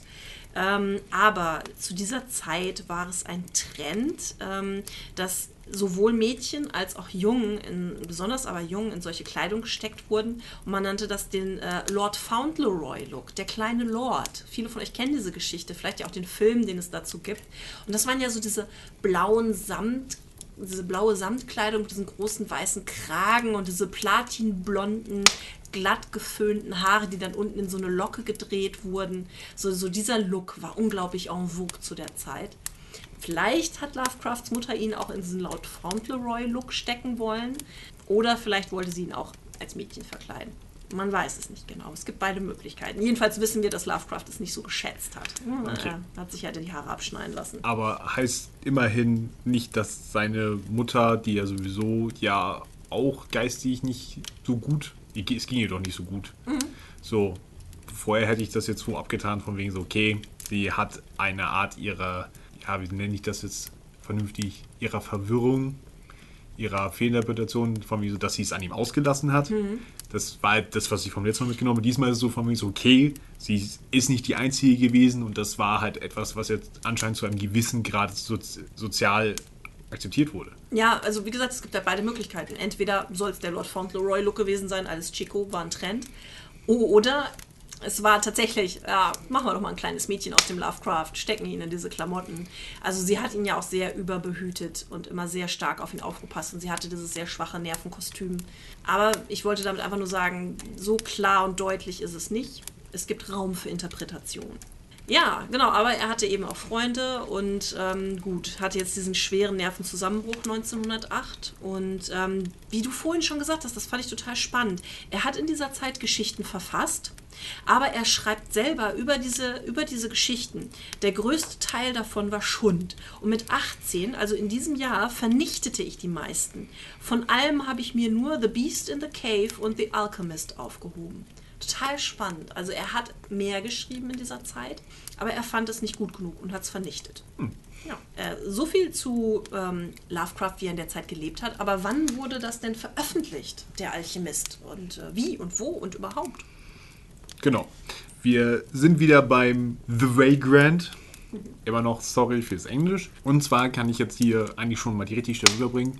The Vagrant ist tatsächlich häufiger erschienen und auch teilweise mehrmals pro Jahr. Und die Zahlen vom letzten Jahr waren, äh, waren tatsächlich die Jahre nur, wo H.P. Lovecraft praktisch in The Vagrant veröffentlicht wurde. Also ähm, The Vagrant ist von 1915 bis 1927 erschienen und insgesamt 15 Mal.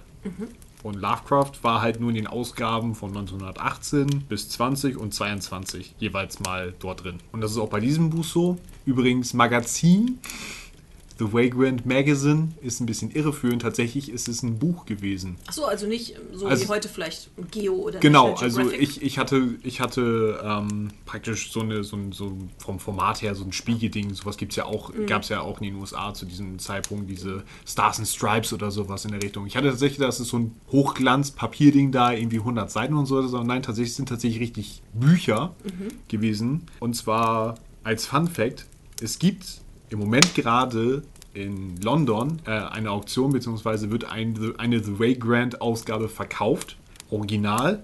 Und zwar ist es die, in der Dagon vorkommt, den wir auch nochmal lesen werden. Ja. Die ist im Moment gerade steht zum Verkauf für lächerliche 7.500 Pfund plus mehrere hundert Pfund Versand. Oh, oh, oh Darling, ähm, ähm, das wünsche ich mir zum Geburtstag, bitte. Ja, äh, umgerechnet, ne, zu dem Zeitpunkt, wo ich den Wechselkursrechner bemüht habe, sind das 8.473 Euro plus Porto. Und Einfuhrzoll wahrscheinlich auch, von wenn es in die äh, Europäische Union geht, dass man da nochmal was oben drauflegen muss. Ja, Brexit lässt grüßen. Ja, Brexit lässt grüßen. Aber 8000 Euro ist doch ein Schnapper. Ja, Das hätte doch auch mehr sein können. Immerhin ist ein echter Lovecraft da drin. Das stimmt. Also wenn jemand äh, die Ausgabe vom November 1919 haben möchte, Schnappt sie euch jetzt. ja. Also es gab mehr Ausgaben von The Vagrant. ja. Aber wann wurde der Alchemist denn veröffentlicht im Vagrant? ähm, tatsächlich nicht im Vagrant, sondern äh, im United Amateur äh, 1916 im November. Ähm, Lovecraft war ja Mitglied im äh, Schriftstellerverbund ähm, und die haben mehrmals Bücher reingebracht. Das ist halt dieses United Amateur Buch, diesen Sammelband. Und zwar musste jeder bei, bei der Vereinigung der Schriftsteller musste man regelmäßig was zusammenschreiben. Die haben das dann gesammelt, es wurde lektoriert und dann haben die daraus ein Buch gemacht. Also ein Sammelband. Genau, die haben so ein Sammelband gemacht und jeder, jedes Mitglied der, dieser Schriftstellervereinigung musste im Jahr mindestens so und so viele praktisch Zeichen veröffentlichen, um auch weiter Mitglied bleiben zu dürfen. Das heißt, mal eben sich ein, zwei Jahre nur Mitglied sein und Cocktails trinken war nicht, sondern man musste regelmäßig äh, veröffentlichen und dieses äh, United Amateur ist praktisch auch ein Hilfsmittel gewesen für, die, für sie selber, um äh, genug zu publizieren. Ja, und auch hier hat wieder Cook geholfen, dass Lovecrafts Geschichte da reingekommen ist. Sehr schön. Ich wollte nämlich gerade sagen, Cocktails ist ja eigentlich eine schöne Überleitung, um zu sagen, Cook hat hier wieder eine Rolle gespielt. Ähm, aber er hat ja nicht nur dafür gesorgt, dass Lovecraft äh, in, dieser, in, diesem, in dieser Ausgabe vorkommt mit dem Alchemisten, sondern er hat Lovecraft tatsächlich ermutigt, den Alchemisten zu veröffentlichen. Er hat nämlich ähm, das Manuskript dazu gelesen. Das hat er in die Finger gekriegt von Lovecraft oder vielleicht hat Lovecraft ihm das auch irgendwann mal gegeben. Und er hat gesagt, Mensch, veröffentlich das doch. Mach doch mal wieder ein bisschen mehr, weil Lovecraft hatte in dieser Zeit ja nicht mehr wirklich was geschrieben und äh, hatte auch nicht mehr so den Antrieb, unheimliche Geschichten zu schreiben. Also er hatte ja immer seine wissenschaftlichen Aufsätze, seinen großen Briefwechsel und äh, hier war eher so Flaute bei ihm. Und äh, durch diese Ermutigung von Cook und den Besuch eines Friedhofs hat sich Lovecraft dann doch wieder inspiriert gefühlt, weiter unheimliche Geschichten zu schreiben. Also verdanken wir Cook und dem Alchemisten, dass wir diese wunderbaren vielen unheimlichen Geschichten von Lovecraft überhaupt haben. Und ich finde das mit diesem Besuch eines Friedhofs auch großartig, weil es passt zu meiner Ergänzung zu Edgar Allan Poe, die ich ja noch liefern muss. Äh, Du hast ja beim letzten Mal gefragt, ob Lovecraft Poe kannte oder ob der für ihn überhaupt von Bedeutung war. Und äh, ich wusste nicht genau, wann Poe gelebt hat. Edgar Allan Poe war schon eine ganze Weile tot, als Lovecraft auf ihn gestoßen ist. Äh, genauer gesagt ist Poe 1849 schon gestorben. Und äh, Lovecraft hat ihn 1898 im Alter von acht Jahren entdeckt. Zu der Zeit hat Lovecraft gerade sehr viele Klassiker gelesen, so römische und griechische Klassiker. War da viel unterwegs, hatte auch schon Grimms Märchen gelesen, die Geschichten aus Tausend und einer Nacht. Er war also viel bei Fabeln unterwegs und äh, Märchen und hat dann per Zufall Poe in der Bibliothek seines Großvaters entdeckt. Und er selber schreibt, dass es für ihn wie ein Paukenschlag war, der Erkenntnis. Er war unglaublich in Bann geschlagen. Alles andere war für ihn plötzlich weggefegt und es hat sich eine völlig neue Welt für ihn eröffnet, der er sich hingebungsvoll hingegeben hat. Und äh, das sieht man gerade auch im Alchemisten ganz stark. Diese ähm, Vorgabe von Poe, dass man diese langsame, fast unmerkliche Transformation von etwas Gewöhnlichem und Alltäglichem hin zu etwas Unheimlichem schreiben sollte. Das macht Lovecraft ja aber sehr stark. So, es ist alles irgendwie normal. Es wird immer bedrohlicher, es wird immer unheimlicher. Du weißt nicht genau warum. Eben dadurch, dass er diese vielen Adjektive benutzt, um diese Stimmung herzustellen. Und dann kippt es ins Übernatürliche und wird plötzlich was ganz anderes. Und das hat er sich bei Poe und auch bei ein paar anderen Dichtern zum Beispiel abgeguckt. Und auch dieser schwülstige Stil, dieses sehr dramatische. Also Edgar Allan Poe, sehr großer Einfluss für Lovecraft, äh, aber keine direkte Bekanntschaft. Vielleicht hat er ihn auf diesem Friedhof entdeckt und Poe hat gesagt, Junge, schreib weiter. Nimmermehr sollst du aufhören.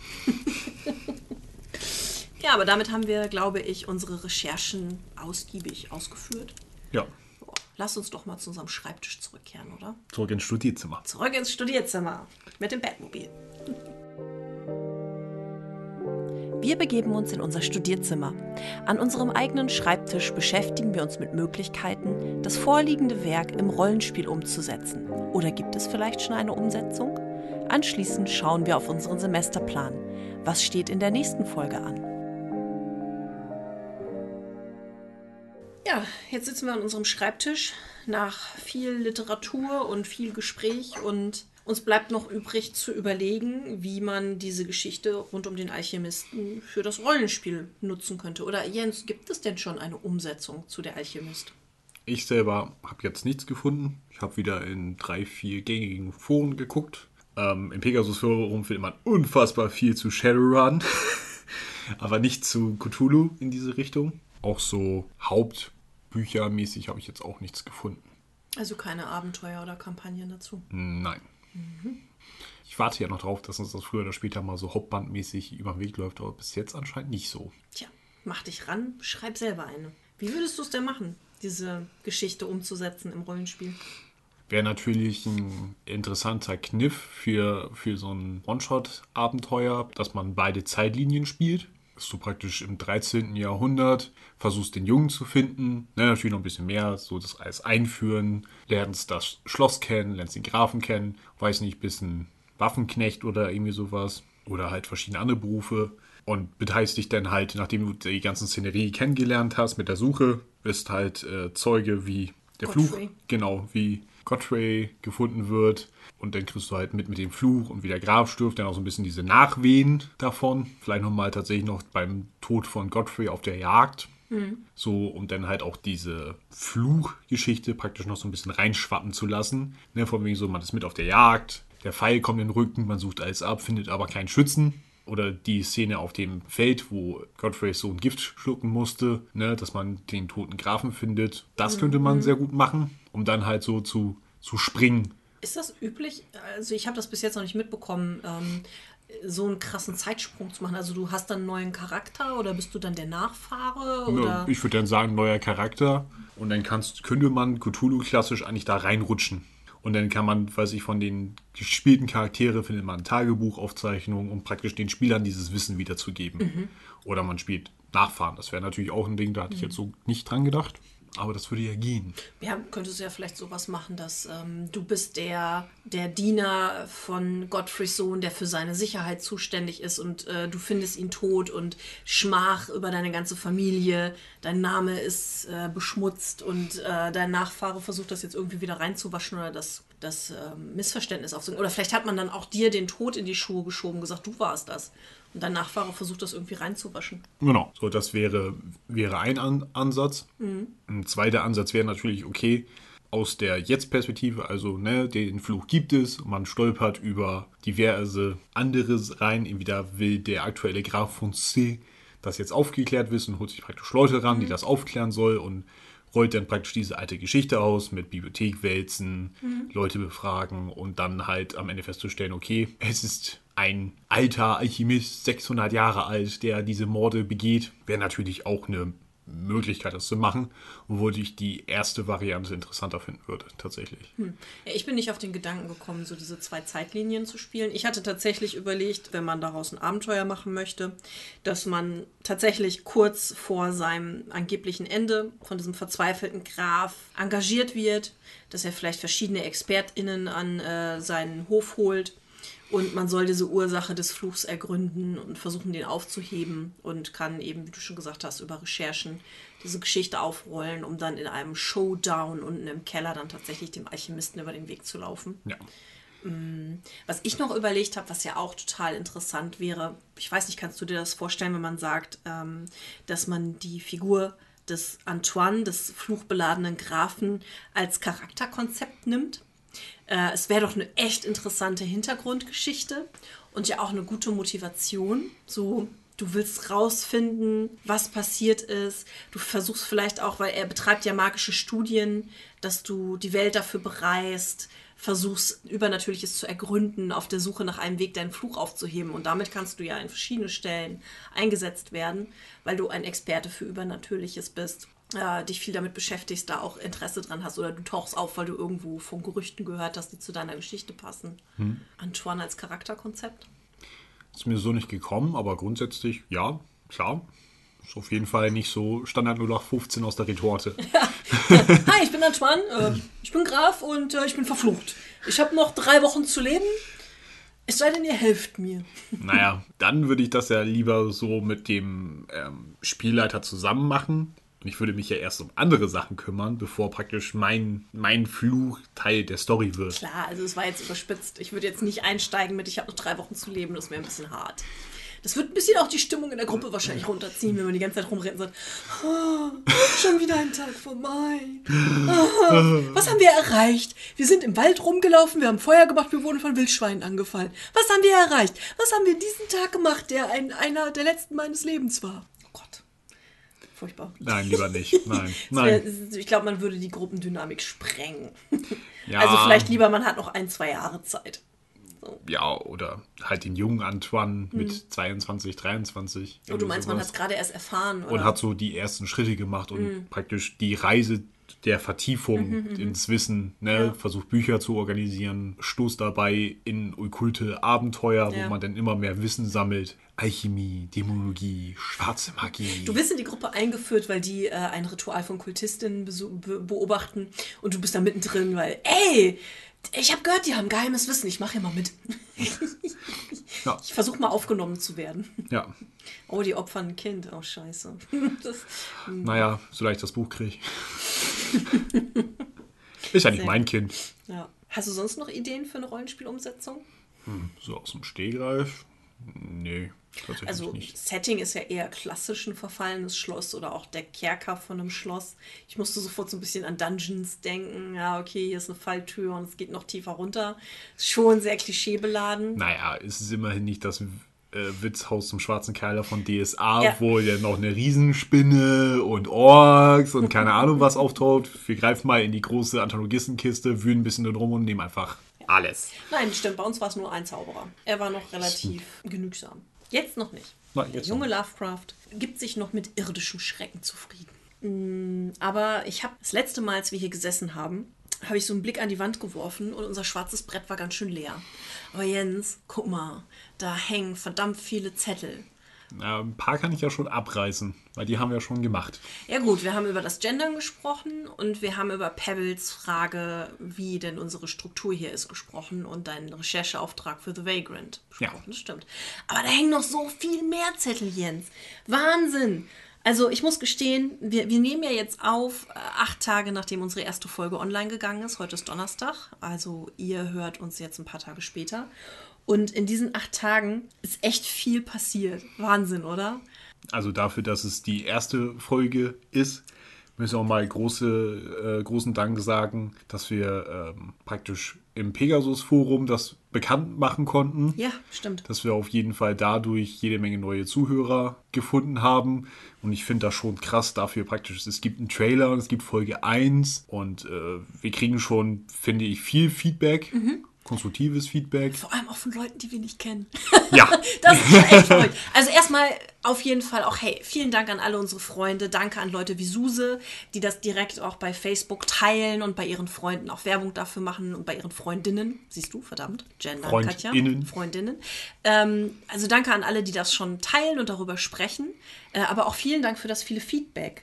Äh, gut, du hast mit dem Pegasus Forum angefangen. Dann gehen wir doch da einmal direkt schon mal rein. Hier hängt ein großer Zettel aus dem Pegasus Forum am schwarzen Brett. Der erste Kommentar ist da von der Insmaus. Und der ist relativ lang. Und da habe ich vorhin schon einmal ganz kurz drauf angesprochen und äh, würde da auch gerne ein bisschen drauf eingehen. Die Insmaus schreibt einige Anmerkungen zu der ersten Folge.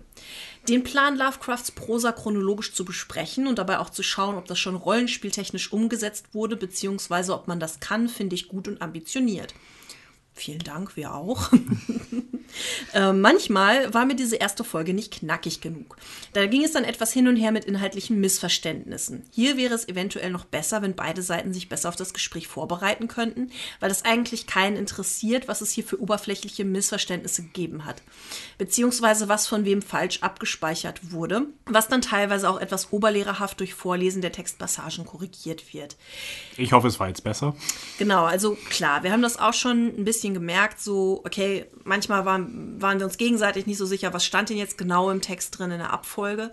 Heute haben wir uns mehr Notizen gemacht, auch zu der inhaltlichen Reihenfolge, was passiert wann und ähm, haben das versucht abzuarbeiten. Aber wir wollen natürlich auch ganz gerne, dass es ein Gespräch zwischen uns bleibt. Also wir haben kein Skript. Wir haben hier nichts vorher fest aufgeschrieben, sondern wir reden. Und ich weiß vorher auch nicht wirklich, was Jens mir erzählen will und Jens auch nicht, was ich ihm erzählen will. Klar, ein bisschen stimmen wir mal zwischendurch schon mal ab. Oder hast du das schon mal gelesen oder das mitbekommen?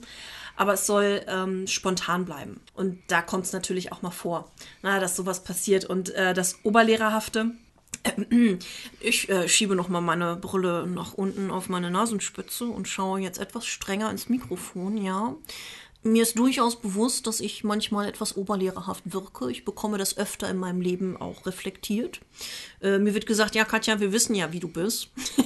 äh, unsere Zuhörer wissen das natürlich nicht. Äh, wenn ich so wirke, tut mir das furchtbar leid. Es ist nie so gemeint, dass ich Jens ähm, auf seine Fehler hinweisen will oder mich über ihn lustig mache oder ähnliches, sondern ich bin schon mein ganzes Leben lang ein kleiner Klugscheißer, einfach weil ich Wissen liebe, weil ich es toll finde, wenn ich etwas weiß und das anderen näher bringen kann. Und Das- wir wollten die, wollen den Leuten ja auch keinen Quatsch erzählen. Ja, genau. Also wenn ich das Gefühl habe, nee, das stimmt jetzt wirklich so nicht, dann kann, kann ich das nicht so stehen lassen. Dann, sonst würde mir das die ganze Zeit unter den Fingernägeln brennen. Und was einmal im Internet ist, bleibt im Internet. Genau. Auf Ewigkeiten werden wir hier darauf hingewiesen, wenn wir Quatsch erzählen. Nein, deswegen bin ich auch Museumspädagogin geworden, äh, weil ich so dafür bezahlt werde, anderen Leuten mein Wissen weitergeben zu dürfen. Das macht mir immer sehr große Freude. Also bitte entschuldigt, wenn ich zwischendurch mal einen etwas gestrengeren oder naseweisen Ton habe, ist es nie böse gemeint. Und ich hoffe, bei Jens kommt das auch nicht so an. Bisher nicht. Sehr gut. Ansonsten hättest du jetzt kein Abendessen bekommen. Ha, zu spät. Verdammt. äh, genau, sie, die Innsmaus schreibt weiter. Ich würde auch nicht regelmäßig darauf verweisen, dass man ja selber kein Lovecraft-Experte sei und dass dort die Arkham Insiders gerne kommentieren könnten. Einfach euren Stiefel durchziehen, würde ich sagen. Ja, also uns ist ja durchaus bewusst, dass wir nicht alles wissen und das tun wir halt ab und zu jetzt am Anfang noch kund, damit keine falschen Vorstellungen entstehen. Ja, man sollte halt wissen, dass wir halt zwar versuchen, so viel richtig wie möglich zu machen, aber wir können halt keine hundertprozentige Korrektheit für alles, was wir sagen, abgeben. Ja. Wir versuchen, so gut es geht, uns daran zu halten. Ja. Genau, aber manchmal schleichen sich Fehler ein und dann versuchen wir die zu korrigieren, wenn wir sie entdecken. Und ansonsten eben die Bitte immer an unsere Community, weist uns doch darauf hin, damit wir alle davon profitieren können, weil wir lernen gerne. Ähm, schließlich schreibt Insmaus noch, schließlich würde ich mich strenger an das jeweilige Oberthema halten. Wenn es zum Beispiel am Ende der Folge noch um das Thema Rollenspiele geht, würde ich nicht wieder allgemein über die betreffende Geschichte reden, sondern immer den Bezug zum Rollenspiel aufrechterhalten gut, ich habe mir die Folge jetzt nochmal angehört und äh, ich finde schon, dass wir da beim Thema Rollenspiel geblieben sind, nur halt drüber reden, wie man diese Geschichte ins Rollenspiel einbetten kann. Ja, ist natürlich sehr schwierig zu sagen, wie man es einbinden will oder wie man es bauen will, wenn man nicht nochmal zumindest die Szene anspricht, mhm. gerade Schlüsselszenen in der Geschichte oder halt die komplette Szenerie übernehmen will bleibt es nun mal nicht aus, dass man sich wiederholen muss. Vielleicht haben wir uns ein bisschen zu liebevoll an das Thema gehängt, wie man die Taschenlampen ausmachen könnte. Aber dann ist das vielleicht auch manchmal einfach Liebhaberei, äh, wenn das dann zu viel wird. Äh, auch diese Folge wird ja jetzt schon wieder länger, als wir gedacht hatten, einfach weil es uns so viel Spaß macht. Und der Gedanke ist ja auch, dass es sich für euch vielleicht so ein bisschen so anfühlt, als würdet ihr mit Freunden an einem Tisch sitzen und die quatschen gerade über eine Lovecraft-Geschichte, die sie gelesen haben. Anmerkung FreundInnen. Ach, verdammt. Danke. Ja, siehst du, also ich glaube, Ulla, ich glaube, das wird über von Folge zu Folge besser. Bitte töte mich nicht. okay, also die Innsmaus schraubt weiter, sie ist ja noch nicht am Ende, aber jetzt. Das hört sich jetzt sehr kritisch an, sind aber nur meine Gedanken dazu, wie das Ganze noch besser werden könnte. Ja, prima, immer her damit. Wie gesagt, konstruktive Kritik freut uns immer sehr. Die Hintergrundgeräusche und Musik fand ich gut und passend, genauso wie den fiktiven Miskatonic-Rahmen. Vielen Dank. Wir geben uns Mühe. Ja, hat mir auch sehr gut gefallen. Ja, das war bis jetzt das Pegasus-Forum. Ich freue mich auch, dass wir da rein durften. Judge Jill, äh, Heiko, der Chefredakteur, hat da grünes Licht gegeben. Was haben wir denn noch für Kommentare jetzt? Was hängt denn noch am schwarzen Brett? Und zwar ein Kommentar von Instagram mhm. von Miplix. Ich hoffe, ich spreche deinen Nick richtig aus. Er benutzt anscheinend einen Podcatcher, also dass man dort den Podcast abgreifen kann, sich runterladen kann, und dann praktisch so hören kann. Ähm, wir haben jetzt einen RSS-Feed bei uns auf der Webseite, weil wir jetzt auch auf Spotify sind. Und bei Kontakt kannst du dir den Feed ziehen und dann sollte das ja eigentlich funktionieren. Falls nicht, melde dich gerne wieder bei uns und dann schauen wir mal, was wir noch anpassen müssen, damit ihr das so machen könnt. Genau, seit heute sind wir bei, Net, bei, bei Spotify. Ich wollte schon Netflix sagen. Oh, naja, in einem Jahr sind wir bestimmt bei Netflix. Kriegen, kriegen wir unser eigenes Special. ja, genau. Aber jetzt sind wir bei Spotify, voll aufregend. Ähm, ja, aber bis jetzt waren wir ja vor allem auch bei YouTube. Und oh mein Gott, Jens, wir haben schon 18 Abonnenten. Das ist echt verrückt für acht Tage. Wahnsinn. Und äh, fast 80 Aufrufe von Folge 1. Oh Mann, oh Mann. Vielleicht sind 10 davon wir selbst. Das weiß ich nicht, wie YouTube das zählt. ich glaube nicht, dann wäre es mehr. Äh, so oft, wie ich am Tag gucke, wie viele, wie viele Klicks wir schon haben. Ich bin klicksüchtig geworden, verdammt. Naja, auf YouTube gab es auch Kommentare. Und zwar erstmal beim Trailer schreibt äh, Gislain Malta, das ist ein Freund von uns. Sehr cooles Video, die Hintergrundmusik fand ich super. Vielen Dank, Gis, wir geben uns Mühe. Und Daniel Kerkhoff, hallo Daniel, schreibt, sehr cool, ich freue mich schon. Ja, wir haben uns auch sehr gefreut auf die erste Folge und jetzt auch auf die zweite und auf alle, die noch kommen mögen. Genau, dann unter Folge 1 hat Sven Dumann, hallo Sven, geschrieben, gute solide Arbeit, gefällt mir, macht Lust mitreden zu wollen. Zum Rollenspielausblick, es wäre ein guter Auftakt für mich, aber als Standalone für mich ungeeignet. Haben wir ja auch so gesagt bei Folge 1, ähm, dass das nicht reicht für ein komplettes Abenteuer, aber das Setting ganz cool wäre, äh, im kompletten Dunkeln zu spielen, auf Geräusche zu fixieren. Hört euch Folge 1 nochmal an, besprechen wir alles drin.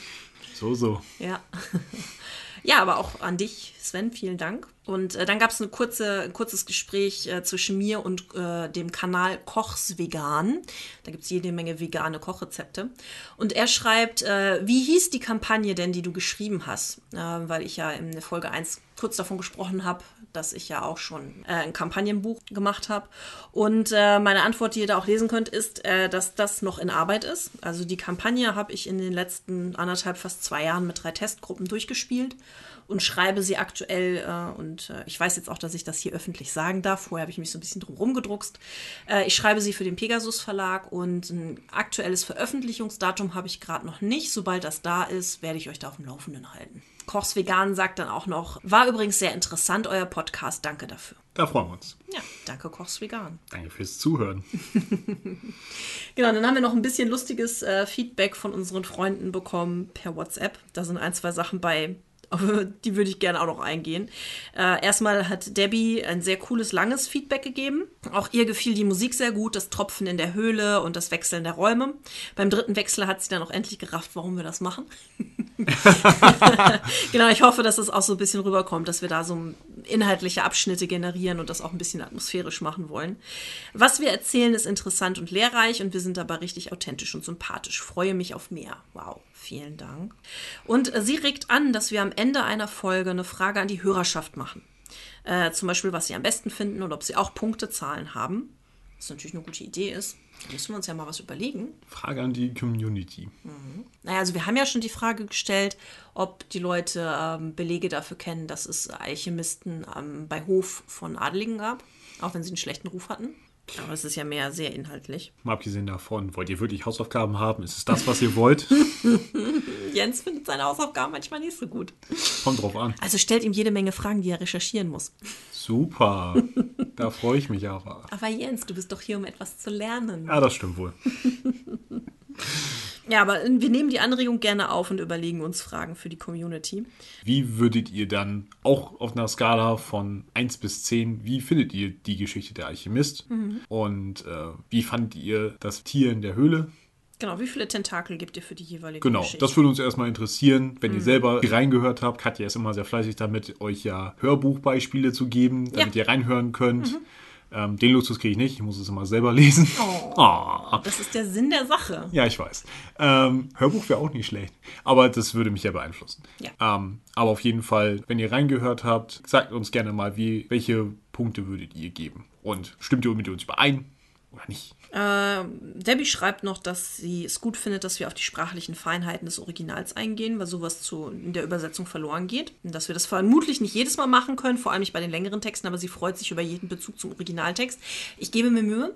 Also ich muss sagen, es macht mir Freude, ihn auch im Englischen zu lesen und zu entdecken, äh, weil da nochmal seine Sprachgewalt eine ganze Ecke besser rüberkommt. Noch mehr als im Deutschen, sollte man oh. gar nicht meinen. Ja. Oh Mann. Ja.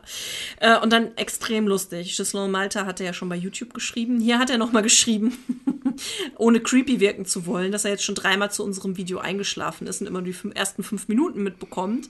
Ähm, dass ähm, er hört es wohl immer sehr kurz vorm Schlafen. Ich habe dann gesagt, ja, ASMR mit Cthulhu. Ne? Können wir ja auch mal machen, dass wir hier ein bisschen Cthulhu ASMR machen. Gott, ich glaube, das wäre äußerst seltsam. Das, das ist creepy, macht das nicht. Nein. Wir bleiben furchtbar wissenschaftlich. Sonst kommt Dr. Armitage und äh, diszipliniert uns, wenn wir Spaß mit Cthulhu machen. Ko es ist ja kosmischer Schrecken und nicht komischer Schrecken. Ja. Ja. Ja, ich glaube, das war die Community, oder? Hast du noch was? Nee, tatsächlich mhm. nicht. Die große letzte Frage, die jetzt noch überbleibt, ist, welche Geschichte lesen wir denn beim nächsten Mal? Ah, ja, schauen wir doch mal auf deinen äh, Semesterplan. Und ähm, so wie es aussieht, machen wir jetzt einen echten Sprung. Wir sind ja gerade 1908 und wir springen in das Jahr 1917 und äh, werden beim nächsten Mal das Grab lesen. Im Englischen The Tomb. Hm.